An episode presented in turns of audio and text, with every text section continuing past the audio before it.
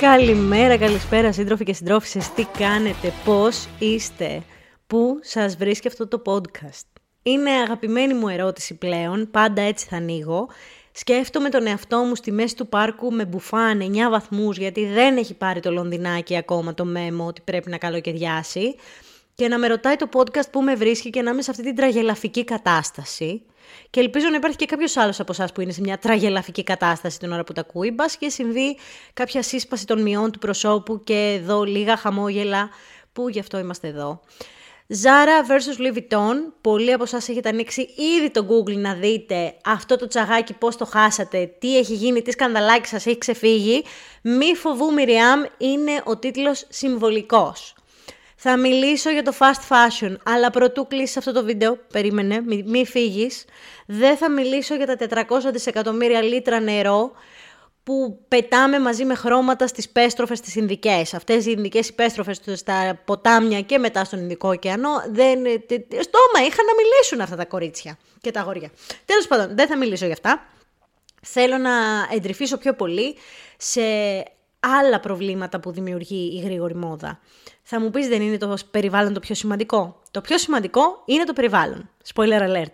Απλώς υπάρχουν πλέον περιβαλλοντολόγοι, υπάρχει επιστήμη ολόκληρη του sustainability, οι οποίοι θα το κάνουν πολύ πολύ καλύτερα από μένα και θα σας αφήσω στην περιγραφή του podcast κάποια ντοκιματέρ για να πάτε να δείτε αν σας ενδιαφέρει, για να σας τα πω και προφορικά. Please, σας συγκετεύω, πηγαίνετε να δείτε το True Cost και το River Blue σας τα έχω πει από το 2017 περίπου, για να μην επαναλαμβάνομαι. Θα ήθελα πάρα πολύ να πάτε να τα δείτε, έχουν πραγματικά τρομερό ενδιαφέρον. Και ο δεύτερος λόγος που δεν θα ασχοληθώ τόσο με το περιβάλλον, φυσικά και θα αναφέρω διάφορες πιτσικουλιές, αλλά δεν θα κάνω focus εκεί, είναι το ότι κανείς δεν ασχολείται με την τρύπα που θα αφήσει από το 2000 και μετά η γρήγορη μόδα στην ιστορία της μόδας. Δηλαδή μπορούμε να χαρακτηρίσουμε δεκαετίες από τη σήματα και δεν θα μπορέσουμε λόγω της ταχύτητας της εναλλαγής στο trend να χαρακτηρίσουμε την περίοδο 2010 εύκολα ή την περίοδο 2000 με 2010 ή 10 με 20. Δεν θα είναι εύκολο να χαρακτηριστεί. Επίσης έχει πέσει κατακόρυφα στο πάτωμα η αξία της ντουλάπας μας εξαιτίας του καρκινώματος του Ζάρα. Ε, κάθε φορά που είναι να λέω εγώ fast fashion θα βάζω μπροστά ένα brand. Misguided, μπουχού, Zara, οτιδήποτε. Πρώτον γιατί δεν φοβάμαι να ρίξω λάσπη σε αυτά τα καθηκοβλάσταρα και σε δεύτερη φάση γιατί πρέπει κάπως και εγώ να βγάλω τον πόνο μου και να μην είναι βαρετό αυτό το podcast. Όπως λοιπόν σε όλες μας τις εκπομπούλες θα ξεκινήσω από την απαρχή του χρόνου. Ιστορικά και πολύ πριν τη βιομηχανική επανάσταση, η μόδα ήταν κάτι που ξεχώριζε τους ανθρώπους κοινωνικά. Δηλαδή, και κατά τη διάρκεια της βιομηχανικής επανάστασης, αλλά ακόμα και πριν, οι πλούσιοι από τους φτωχούς δίνονταν πολύ διαφορετικά. Ο λόγος ήταν καθαρά οικονομικός. Δηλαδή, και ταξικός δηλαδή, από την Αίγυπτο το είχαμε αυτό, αλλιώς δίνονταν οι δούλοι, αλλιώς οι πρίγκιπες. Αλλά τέλος πάντων, εκεί Ας πούμε στη βιομηχανική επανάσταση για παράδειγμα, οι άνθρωποι που μπορούσαν να σηκώσουν οικονομικά το να φτιάξουν πολύπλοκα κοστούμια κτλ. το έκαναν, ενώ άλλοι άνθρωποι εντείνονταν με πάρα πάρα πολύ απλά ενδύματα. Ο λόγος είναι γιατί δεν τα αγόρασαν από κάπου. Δεν μπορούσες να πας δηλαδή σε ένα μαγαζί, το μαγαζί των peasants και να αγόραζες ένα μπλουζάκι χάλι μαύρο ή ένα πουκάμισο σαν αυτό που φορούσε ο Λεωνάρντο Ντικάπριο στο Τιτανικό, το λινό, το χάλι και ο άλλος μπορούσε να βάλει το ημίψιλο, έπρεπε να τα φτιάξεις. Και όσο πιο πολύπλοκο ήταν το ρούχο, τόσο περισσότερο χρόνο χρειαζόταν για να κατασκευαστεί και όσο πιο πολυτελές το ύφασμα, τόσο πιο ακριβό. Θα, υπάρχει λόγος που βάζω το κοινωνικό κομμάτι μέσα σε αυτό. Λοιπόν, ένα ρούχο, όταν πήγαινε στο ράφτη, ας πάρουμε την πολύπλοκη, ας πάρουμε την πλούσια εκδοχή. Όταν πήγαινε στο ράφτη έπρεπε να σου πάρει τα μέτρα, να ξεκινήσει να σου βγάλει ένα σχέδιο, να πεις αν συμφωνείς ή αν ήσουν γυναίκα να του δώσεις τις δικές σου ιδέες, πώς το θέλεις ακριβώς και είτε να το κάνεις σε ένα πατρόν το οποίο με τρεις-τέσσερις πρόβες θα το έφερνε στα μέτρα σου ή θα το έκανε μουλάζ. Η τέχνη του μουλάζ υπάρχει μέχρι και σήμερα, το κάνεις σε ένα ρούχο επάνω στον άνθρωπο με καρφίτσες να αγκαλιάζει το σώμα του κτλ. Έτσι λοιπόν, τα ρούχα είχαν πάρα πάρα πολύ μεγάλη αξία γιατί ήταν ακριβά. Ήταν ακριβά. Δεν έπαιρνες 15 ρούχα το μήνα. Αυτό δεν έπαιζε το σενάριο. Και γι' αυτό πρώτα πέθαιναν οι άνθρωποι και λιώνανε και μετά λιώνανε τα ρούχα. Όχι από θέμα ποιότητας, αλλά τα δίνανε. Από ή στον άλλον και τα νάπαλιν. Τα δίνανε στη γειτονιά, τα δίνανε οι μαμάδες στις κόρες, περνούσαν από τη γιαγιά στη μαμά και από εδώ και από εκεί. Όπως κάνουμε σήμερα με τα vintage. Αυτό λοιπόν έδινε στα ρούχα και μεγαλύτερη αξία αλλά τα πρόσεχαν και περισσότερο. Υπήρχε και το καθεστώς της ε, επαναδιόρθωσης, δηλαδή αν κα... επαναδιόρθωσης, τι λέξη ήταν αυτή, επιδιόρθωσης. Αν κάποιος λοιπόν σε έκαιγε με ένα τσιγάρο ή σε έκαιγε με αυτό που βάζαν στα άλογα τις τάμπες, π.χ. Έβαζες πάνω εσύ ένα κέντημα και τσουπ καινούριο. Δεν το πέταγες αυτό, αυτό το χάλι που κάνουμε σήμερα, αλλά τέλος πάντων έχουμε πολύ δρόμο μέχρι να φτάσουμε εκεί. Αυτός λοιπόν ο κοινωνικός διαχωρισμός όθησε τους ανθρώπους μετά τη βιομηχανική επανάσταση, να θέλουν να ντύνονται όσο περισσότερο γίνεται το ίδιο. Όμως χάθηκε η σχέση. Χάθηκε η σχέση του ράφτη με τον άνθρωπο, χάθηκε η σχέση του κατασκευαστή του ρούχου με τον καταναλωτή και έγινε μια εταιρεία. Και σιγά σιγά, όπως έχει πει και ο αγαπημένος μας Ζαν Πολ Γκοτιέ, η μόδα έγινε ένα παιχνίδι δύναμης και πολιτικής. Και αφού στο πάνω κάτω καταλάβαμε γιατί υπήρχε η ανάγκη να παραχθούν περισσότερα ρούχα για να σταματήσει και ο διαχωρισμός των πλούσιων με των φτωχών, θα περάσω κάτι αιώνες, τσακ τσακ τσακ τσακ, και θα φτάσω στο 1980 όπου μπορούμε να βρούμε την πηγή της καταστροφής. Το 1975 λοιπόν, ο Αμάνσιο Θάρα, ναι, όλοι τα Ζάρα τα κάνουμε pronouns λάθος γιατί ο άνθρωπος είναι Ισπανός και δεν τον λένε Ζάρα, τον λένε Θάρα. Ο Αμάνσιο Θάρα λοιπόν ανοίγει το πρώτο ομώνυμο Θάρα για να μπορέσει να έχει περισσότερους πελάτες, θέλει να φτιάξει ρούχα για περισσότερους ανθρώπους και για περισσότερα στυλ.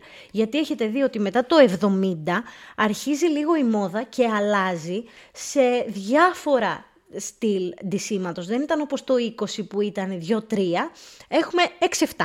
Οπότε για να μπορέσει να τους πάρει όλους πελατάκια, τι κάνει; ε, προσλαμβάνει διάφορους μικρότερους designer και αντί να κάνει μία συλλογή μέσα στο χρόνο ολόκληρη, έχει 4-5 ομάδες που κάνει άλλη συλλογή κάθε δύο μήνες και προμηθεύει τα μαγαζιά του. Με αυτό το κατά τα άλλα brilliant επιχειρηματικό σχέδιο, καταφέρνει να βγάζει 120 σχέδια jean το χρόνο, για παράδειγμα, ενώ η Levi's καταφέρνει να βγάζει 30. Γιατί έχει μία συλλογή, τη σχεδιάζει, τη βγάζει στα ράφια και αυτό μπορεί να πάρει μέχρι και ένα χρόνο. Οπότε ούτως ή άλλως η παντιέρα όλων των πατσαβουράδικων είναι γρηγορότερα, φτηνότερα και σε μεγαλύτερο όγκο. Γενικά το business model του fast fashion μειώνει το χρόνο και γι' αυτό λέγεται και fast, μειώνει το χρόνο μεταξύ της σύλληψης της ιδέας και της κατασκευής του ρούχου με την τοποθέτησή του στο ράφι. Τον μειώνει δραματικά. Παλιότερα, στις επιδείξεις μόδας άνοιξη-καλοκαίρι παρουσιάζονταν τα κομμάτια που είχαν ράψει οι σχεδιαστές με τις προτάσεις τους για την επόμενη χρονιά. Και μετά από ένα χρόνο έφταναν αυτά στα καταστήματα, γιατί περνούσαν στην παραγωγή μέχρι να διατεθούν κτλ. κτλ. Στον κόσμο του fast fashion τα πράγματα κινούνται εντελώς διαφορετικά. Για να λειτουργήσει μια εταιρεία σε αυτό το μοντέλο θα πρέπει να έχει τρία βασικά χαρακτηριστικά, τα οποία θα τα πάρω και θα τα ξεχυλώσω για να σας δώσω παραδείγματα, να σας, να σας πω ακριβώς τι γίνεται και πού είναι το λάθος. Για να λειτουργήσει λοιπόν χρειάζεται να έχει ποικιλία, γρήγορα αντανακλαστικά στην αγορά, και τιμές. Και είναι και τα τρία σκατένια. Πάμε στην ποικιλία. Η ποικιλία για να επιτευχθεί δεν μπορεί να γίνει από μια σχεδιαστική ομάδα. Γιατί όταν βγάζεις 52 συλλογές το χρόνο, μία συλλογή κάψουλ, μικρή, μια παραλαβή ρούχων κάθε εβδομάδα, είναι αδύνατον πέντε άνθρωποι φυσικά να τα βγάλουν πέρα. Τι κάνουν λοιπόν, από το Γενάρη μέχρι το Μάρτιο, τους τρεις πρώτους μήνες του έτους, βγάζουν τα ρούχα τα οποία λέγονται basics, τα essentials, τα ζάρα, ε, τα φανελάκια, τα, απλά τζινάκια, κάτι που να μην έχει κάποια trends ε, πολύ ρε παιδί μου έντονα, τα always on που λέμε. Μετά, τους επόμενους τρεις μήνες, βγάζουν ένα mix των trends και των ε, κλασικών τους γραμμών. Γιατί δεν αφήνουν τους designer να πουσάρουν αυτά που θέλουν εκείνοι, αλλά περιμένουν την ευκαιρία. Είδαν ότι και η pop ανεβαίνει, αμέσως βγάλαν τα αντίστοιχα ρούχα. Δεν χάνουν χρόνο για να μπορέσουν να πάρουν το μεγαλύτερο κομμάτι της αγοράς. Για να επιτευχθεί αυτό το variety, δεν στερεύουν από ιδέες. Είναι πάρα πολλές συλλογές. Κλέβουν κατά κύριο λόγο τα luxury brands, οτιδήποτε έχει βγει και το θέλεις στη ζωή σου να υπάρχει από μία πασαρέλα, Αύριο και μεθαύριο θα το δεις Ζάρα Μπέρσκα Πουλεμπέρ, κόπεδα με δώσεις. Δεν υπάρχει περίπτωση. Από το σακάκι, με, καλά φυσικά δεν θα είναι το ίδιο, φυσικά δεν θα είναι η ίδια ποιότητα, φυσικά κατασκευαστικά δεν θα είναι το ίδιο, φυσικά ούτε το design θα είναι το ίδιο, αλλά θα είναι ένα knock-off, ένα copy. Που σε αυτό δεν έχω μεγάλο πρόβλημα γιατί θα τα βγάλουν οι designers από αυτούς που φοράνε συγκεκριμένο price point. Εκεί που έχω το μεγάλο πρόβλημα είναι ότι έχουν υπάρξει τεράστιες καταγγελίες το 15, το 16, το 17 για μικρές εταιρείες που πουλάνε τα πράγματά τους στο Etsy ή στο Marketplace ή σε μικρές εταιρείες που είναι ας πούμε στην Ελλάδα και πάει το Zara, τους ε, παίρνει το σχέδιο, χωρίς φυσικά να τους ρωτήσει, Κανείς δεν μπορεί να τα βάλει με τη δικαστική ομάδα του κυρίου Αμάντσιο, οπότε το κάνουν γαργάρα και κλέβουν κατά κόρον μικρότερους designer, που καταστρέφει τη μόδα, γιατί ένας άνθρωπος ο οποίος έχει κάτσει και έχει σχεδιάσει πέντε ρουχαλάκια τέλεια και πάει ο άλλος και του τα βγάζει σε παγκόσμιας κλίμακας παραγωγής και γεμίζει ο τόπος, δεν θα γίνει όνομα ποτέ, ακόμα και αν ταξίζει. Το οποίο είναι όχι κρίμα άδικο, γάμο τον καπιταλισμούλη, γενικά είναι άσχημο, είναι πολύ κακό. Και φανταστείτε ότι δεν έχουν καν ντροπή. Ακόμα και στην Kim Kardashian έγινε αυτό. Που κατηγόρησε, ανέβασε ένα post η Kim Kardashian, νομίζω ήταν το 2016.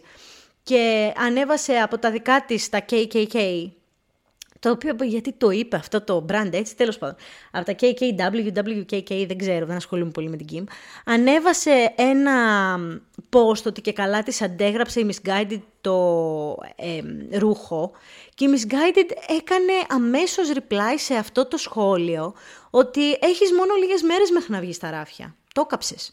Δηλαδή δεν έχουν καν τύψεις για αυτό που κάνουν είναι πάρα πολύ άσχημο γιατί η μόδα υπήρξε intellectual property.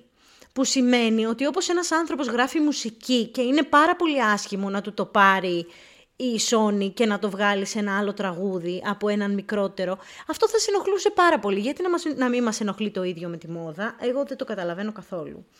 Και συνεχίζω με το fast market response που λέγαμε. Ένας σχεδιαστής θα πρέπει να σχεδιάσει ένα ρούχο από την κλάβα του okay, και να βγει στην παραγωγή και μετά από κάποιο χρονικό διάστημα να βγει στα ράφια. Όμως αυτά τα μαγαζιά έχουν πάρα πολύ μεγάλο focus σε πράγματα που συμβαίνουν στην κουλτούρα, στην pop κουλτούρα, στο popular culture. Δηλαδή, όταν βγήκε η πρώτη σεζόν του Stranger Things, δεν ήταν πίσω από τα Primark τον Οστράδαμος και λέει πω αυτό θα κάνει επιτυχία στο επόμενο εξάμεινο να βγάλουμε τα μπλουζάκια. Όχι. Με το που έκανε επιτυχία το Stranger Things, μετά από τρεις μήνες γέμισαν τα Primark με τα φατσάκια της Eleven, με το Stranger Things, όπως έγινε και με την K-pop, όπως έγινε και με την επάνωδο του R&B του παλιού ας πούμε που έχει μπλουζάκια με τον Tupac, όπως έγινε και με τη Metal που αρχίσαμε και βλέπαμε Maiden και Nirvana και μας σηκώνονταν τα μαλλιά όρθια. Πολύ καλή μάρκα να την αγοράσεις κι εσύ. Και πρέπει να έχουν αυτό το, το flexibility του να βγάζουν μια παραγωγή μέσα σε τρεις μήνες να έχει βγει για να πάρουν το trend. Αυτό δεν είναι απαραίτητα κακό, αλλά φτιάχνει ρούχα τα οποία είναι αναλώσιμα, που μπορούν να φορεθούν δύο-τρεις μήνες, γιατί δεν υπάρχει περίπτωση να φορέσεις τρία χρόνια μετά το τέλος μιας σειράς μπλουζάκι με την Eleven. Καμία. Τι γίνεται λοιπόν, το 50% αυτών των ρούχων καταλήγουν στα σκουπίδια. Και το τρίτο και σημαντικότερο είναι η τιμή. Η τιμή έχει οδηγήσει στα μεγαλύτερα εγκλήματα.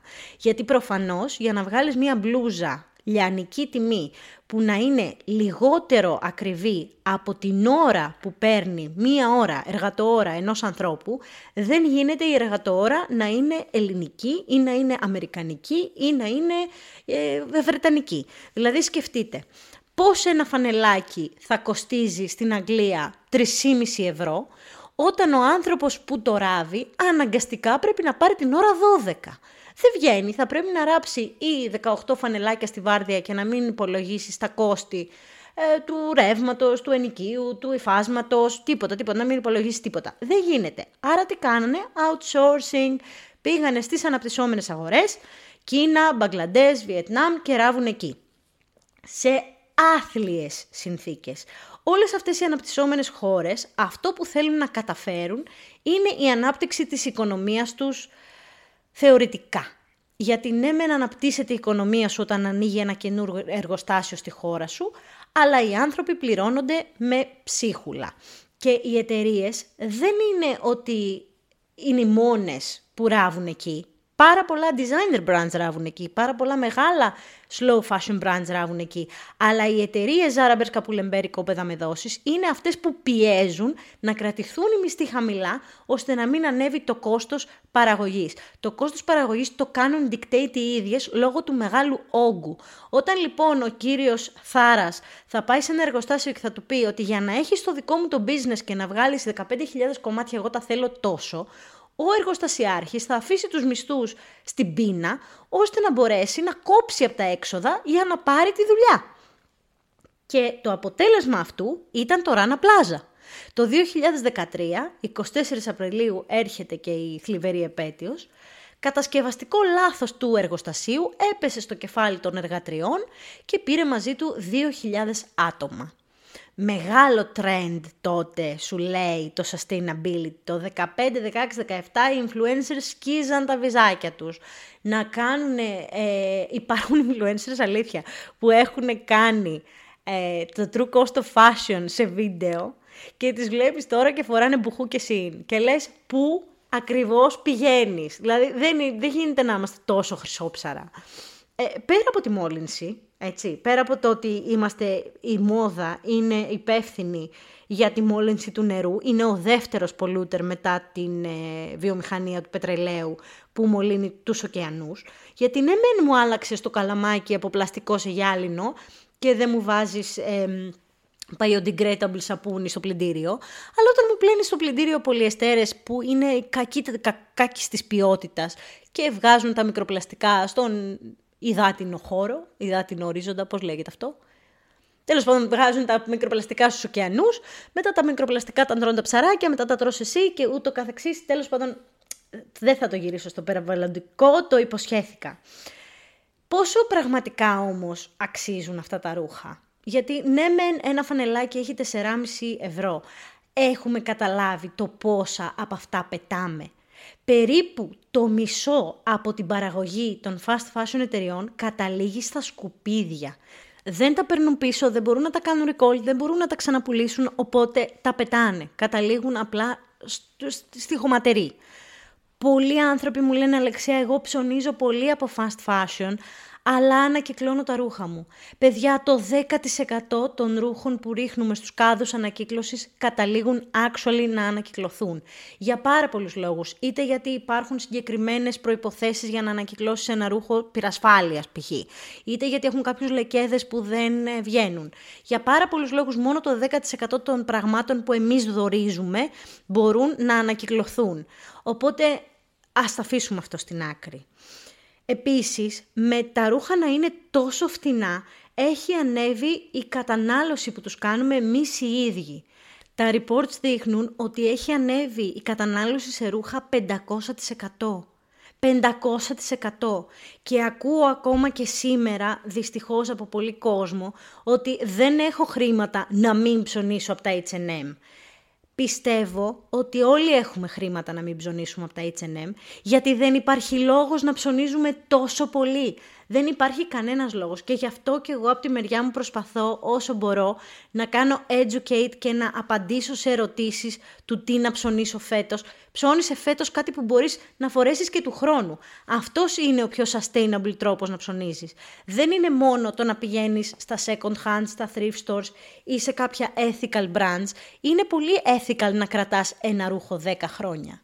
Θυμάμαι χαρακτηριστικά, είχα κάνει ένα βίντεο, δεν θυμάμαι παιδιά ποιο, ήταν ένα birthday haul το 18 όταν έκανα YouTube που ε, έδειξα ότι πήρα κάποια παπούτσια Alexander McQueen τα οποία είχαν 350 ευρώ ξέρω εγώ.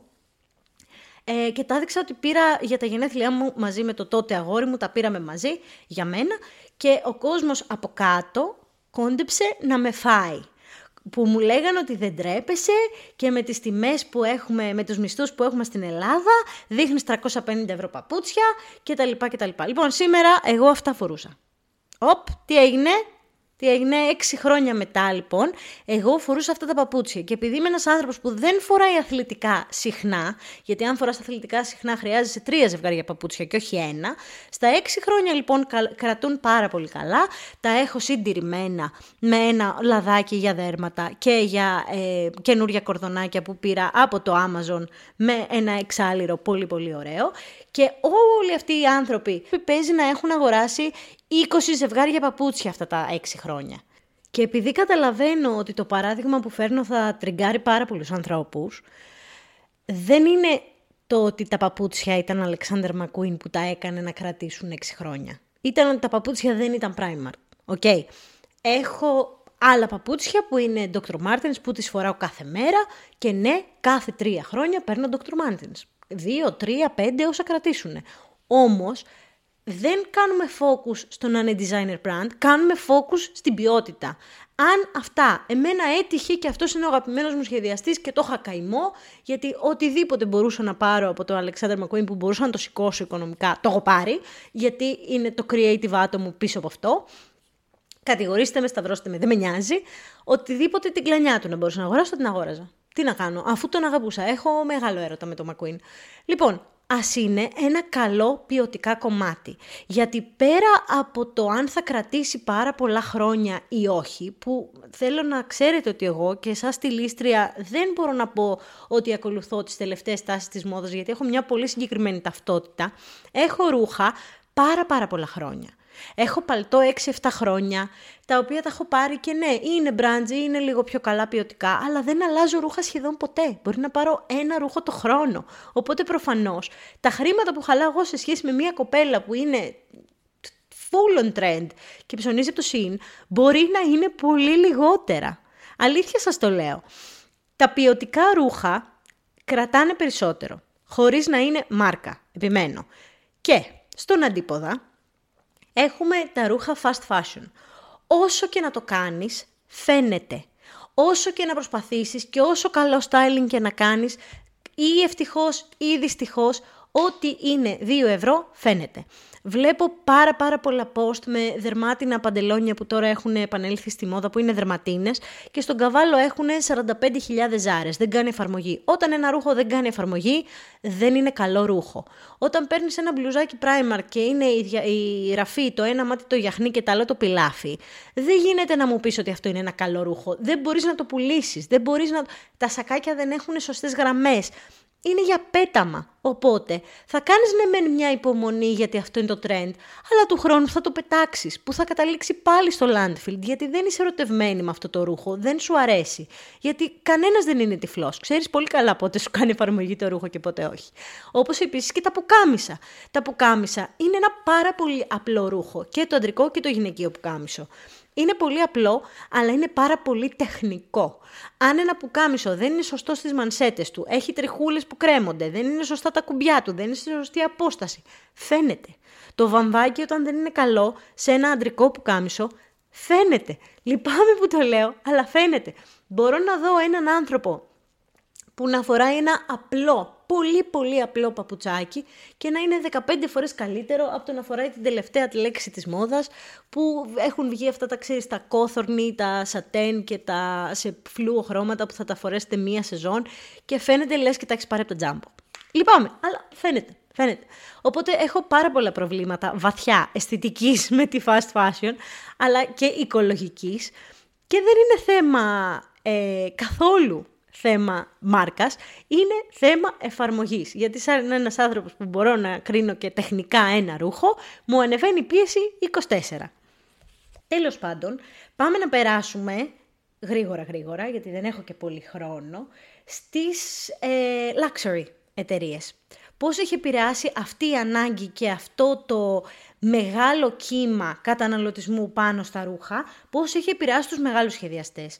Όπως σας είπα και στο προηγούμενο podcast με τον Christian Dior, ο Ραφ Σάιμονς παρετήθηκε γιατί δεν μπορούσε να βγάζει τόσες πολλές συλλογές το χρόνο. Από εκεί που είχαμε στα luxury brands άνοιξε καλοκαίρι και φθινόπωρο χειμώνα, φτάσαμε να έχουμε περίπου 6 συλλογές το χρόνο. Έχουμε την κλασική τη main συλλογή, Pre-fall, pre-winter, cruise resort, couture collection και μία κάψουλ και της, ε, του κουτρούλιο γάμος. Δεν γίνεται παιδιά. Δεν γίνεται. Ένα μυαλό creative δεν μπορεί να το βάλει με το ζόρι κανείς να γράψει τόσα χιλιόμετρα. Είναι όπως ακριβώς και η μουσική και θα μαλλιάσει η γλώσσα μου, δεν με ενδιαφέρει. Όταν ζητάς από το Φίβο, από το Θεοφάνους, δεν ξέρω και πώς λέγονται αυτοί οι τύποι, να γράψουν 450 ε, τραγούδια μέσα στο χρόνο, ε, συγγνώμη, θα είναι σκατά. Έτσι είναι και οι designers. Ο creative άνθρωπος, όπως ήταν ο Αλεξάνδρ Μακουίν, που έβγαζε δύο συλλογές, έβγαζε τη μανούλα του, τον πατέρα του και την ψυχούλα του εκεί πάνω. Μετά αποφάσισαν την άξει τα μυαλά τους στον αέρα. Η πίεση είναι τεράστια. Είδαμε ότι πάρα πολλοί σχεδιαστές άρχισαν να κάνουν πίσω. Ο Ζαμπόλ Γκοτιέ είπε ότι δεν θα ξανακάνει ready to wear συλλογή, θα κάνει μόνο κουτούρ και θα πάρει άλλο σχεδιαστή να κάνει αυτά τα κομμάτια της συλλογής. Ο Γιαμαμότο, όπως σας είπα, αποφάσισε να δώσει το αντρικό του σε κάποιον άλλον, γιατί δεν μπορούσαν να αντιλάρουν με τόσο μεγάλο όγκο. Η Μπέρμπερι μας έφερε μια καινοτομία στην ε, επίδειξη φθινόπωρο χειμώνας 16-17, έφτιαξε μια συλλογή την οποία την είχε See It Now, Buy It Now. Είχε ήδη τις συλλογές στα μαγαζιά της Μπέρμπερι, σε κλειστούς χώρους και μόλις η συλλογή προβλήθηκε, μπορούσε ο κόσμος να την αγγίξει, να τη δει και να τη δει και στον τεφιλέ και να την παραγγείλει αμέσως, να την αγοράσει κατευθείαν. Αυτό προκάλεσε ένα μεγάλο debate μεταξύ των μεγάλων εταιριών ε, luxury και των μικρότερων. Γιατί ένας ε, οίκος που έχει τη δυνατότητα να παράξει όσο παράγει Burberry, για να μην θίξουμε το ζήτημα της αλλαγής των ταμπελακίων από Made in UK, Made in Turkey και πόσο τους κόστισε, το κάναμε και μάθημα στο πανεπιστήμιο, φανταστείτε πόσο τους κόστισε, ε, στην Έγλη, Ας πούμε ότι αυτοί που ράβουν στην Τουρκία και έχουν το περιθώριο να ράψουν πολύ μεγάλες ποσότητες πάρα πολύ γρήγορα, μπορούν να υποφεληθούν από αυτή την ανάγκη του κόσμου του να το δει στην πασαρέλα και να το πάρει σήμερα, αλλά οι υπόλοιποι designers δεν μπορούν να κάνουν catch up με αυτό το ρυθμό. Δεν μπορούν να έχουν κάτι στα μαγαζιά τους πριν το δουν στη συλλογή και κυρίως επειδή πολλοί δουλεύουν με χοντρική. Που σημαίνει ότι θα πρέπει να παραχθεί το ρούχο, να σταλεί για δειγματισμό στα μαγαζιά λιανικής, να τα αγοράσουν, να τα βάλουν. Είναι μια διαδικασία. Οπότε παραπονέθηκαν ότι θα τους μείνουν ουσιαστικά μανάτι γιατί οι άνθρωποι θα έχουν χαλάσει τα λεφτά τους σε προϊόντα που μπορούν να τα αγοράσουν τόσο άμεσα. Για μένα υπάρχει μια τρελή μαγεία στο να περιμένω κάτι να περιμένω ένα καινούριο drop σε, στην αγορά να βγει κάτι καινούριο. Δεν αγοράζω πράγματα συχνά, αγοράζω πράγματα σπάνια. Οπότε αυτό το σπάνιο που θα έχω μαζέψει τα λεφτουδάκια μου και θα περιμένω να βγει κάτι για να το πάρω, δεν θέλω να το πάρω τώρα, τώρα, τώρα, τώρα. Αλλά τέλος πάντων έτσι είμαι εγώ. Οι πελούσιοι θεωρώ ότι μπορούν να το ε, πάρουν εκείνη τη στιγμή. Αλλά να σας πω την αλήθεια, τα luxury brands όπως ε, Μπορεί να σας έχω ξαναπεί σε κάποιο βίντεο, από εμά ζούμε που δεν είμαστε πλούσιοι, αλλά θέλουμε να φαινόμαστε. Και ωραία τα είπαμε και ωραία τα εξηγήσαμε. Ποια είναι όμως η λύση; Η λύση είναι το social listening. Να δούμε το πρόβλημα, το ξέρουμε το πρόβλημα ότι υπάρχει, να τα ακούσουμε και συλλογικά όλοι μαζί να κάνουμε κάτι γι' αυτό. Γιατί αν πραγματικά αυτοί οι γίγαντες εταιρείες που αρχίζουν και πέφτουν σιγά σιγά, δόξα τω Θεώ, ε, τα χρήματά τους, πέσουν και ακόμα περισσότερο και αναγκάζονται να βγάλουν pre-loved collection, αναγκάζεται η H&M να βγάλει conscious, αναγκάζονται να λειτουργήσουν λίγο διαφορετικά, θα είναι το κοινό. Γιατί αυτοί το μόνο που τους νοιάζει είναι το χρήμα. Και αν δουν ότι φεύγει χρήμα από τις τσέπες τους, θα αναγκαστούν να αλλάξουν τις τακτικές τους, θεωρώ, σε έναν ιδανικό και ιδεαλιστικό κόσμο που ζω εγώ μόνη μου, στο σύννεφό μου. Ο ρεαλισμός ε, left the chat, ξέρω εγώ. Τι μπορούμε να κάνουμε πρακτικά, αν όντως σήμερα το πρωί αποφασίσουμε ότι θα είμαστε λίγο πιο υπεύθυνοι στις αγορές μας. Για μένα, για να μην ταλαιπωρηθείς, βρες τη στιλιστική σου ταυτότητα. Ε, σε κάθε podcast τα ίδια θα λέμε. Βρες την ταυτότητά σου. Πώς θα τη βρεις; Συνέδεσε τη μουσική που ακούς. Συνέδεσε τις ταινίες που βλέπεις. Ποιος είναι ο χαρακτήρας σου; Με τι πράγμα είσαι passionate; Αν είσαι πιο αθλητικός τύπος και φοράς περισσότερο αθλητικά. Κάνε focus στο athleisure. Δεν χρειάζεται να φοράς τα ρούχα που φοράνε οι υπόλοιποι επειδή κάπου το Αν όντως είσαι ένας άνθρωπος που φοράει ρούχα γραφείου και το απολαμβάνεις και το γουστάρεις. OK, okay, πάρε κάποια κομμάτια που να συνδυάζονται και μπορείς να τα κάνεις dress up. Ένας πολύ καλός τρόπος είναι να ψωνίζουμε με βάση την ποιότητα του ρούχου. Όχι την τιμή, όχι το brand, είναι η βάση η ποιότητα. Να το ακουμπάς το ρούχο, να το βλέπεις στο χεράκι σου και αν είναι ας πούμε ένα t-shirt που δεν είναι βαρύ, άστο, πάρε κάποιο άλλο. Φρόντισε να μην ψωνίζεις πράγματα που δεν σου αρέσουν αρκετά. Πώς λέμε μην πηγαίνεις σούπερ μάρκετ ε, πεινασμένος γιατί θα πάρεις ό,τι να είναι. Ε, όπως λέμε μην βγαίνεις ραντεβού αγάμητος γιατί θα πάρεις ό,τι να είναι. Έτσι ακριβώς μην πηγαίνεις για ψώνια όταν σε έχει πιάσει καταναλωτική μανία. Πάρε ένα, τι να σου πω, ένα μπρελόκ. Και κάτσε σπίτι και πες, ε, η κατάσταση έχει φτάσει στο μη περαιτέρω για να πάω για ψώνια. Επίσης μια άλλη καλή επιλογή είναι το να αλλάξεις ρούχα με τις φίλες σου. Κάτι που εσύ δεν το έχεις φορέσει δύο σεζόν, σου τορκίζομαι ότι δεν θα το βάλεις. Μην είσαι hoarder. Οπότε δώσ' το. Πού θα το δώσεις, μην το δώσεις στην ανακύκλωση. Ξεκίνα να στέλνεις φωτογραφίες στις φίλε σου και πες: Έχω κάνει μια καθάριση της ντουλάπας μου. Έχω βρει αυτά τα 2-3-5 πραγματάκια. Τα θέλει καμία. Και δεν χρειάζεται η αλλαγή να γίνει αυτόματα, να πάρει μια ζακέτα, δώσε μου ένα τζιν. Όταν θα το κάνει και η φίλη σου, θα σου πει αυτή την τσάντα τι θέλεις. Ε, αυτό γίνεται γενικά. Όμως όταν βρεις πραγματικά την ταυτότητά σου θα δεις ότι πάρα πολλά πράγματα θα γίνουν εύκολα στο πώς να συνδυάζεις τα ρούχα, στο τι ρούχα χρειάζεσαι και τι πρέπει να αγοράσεις και αυτό που σας έλεγα για τα staples.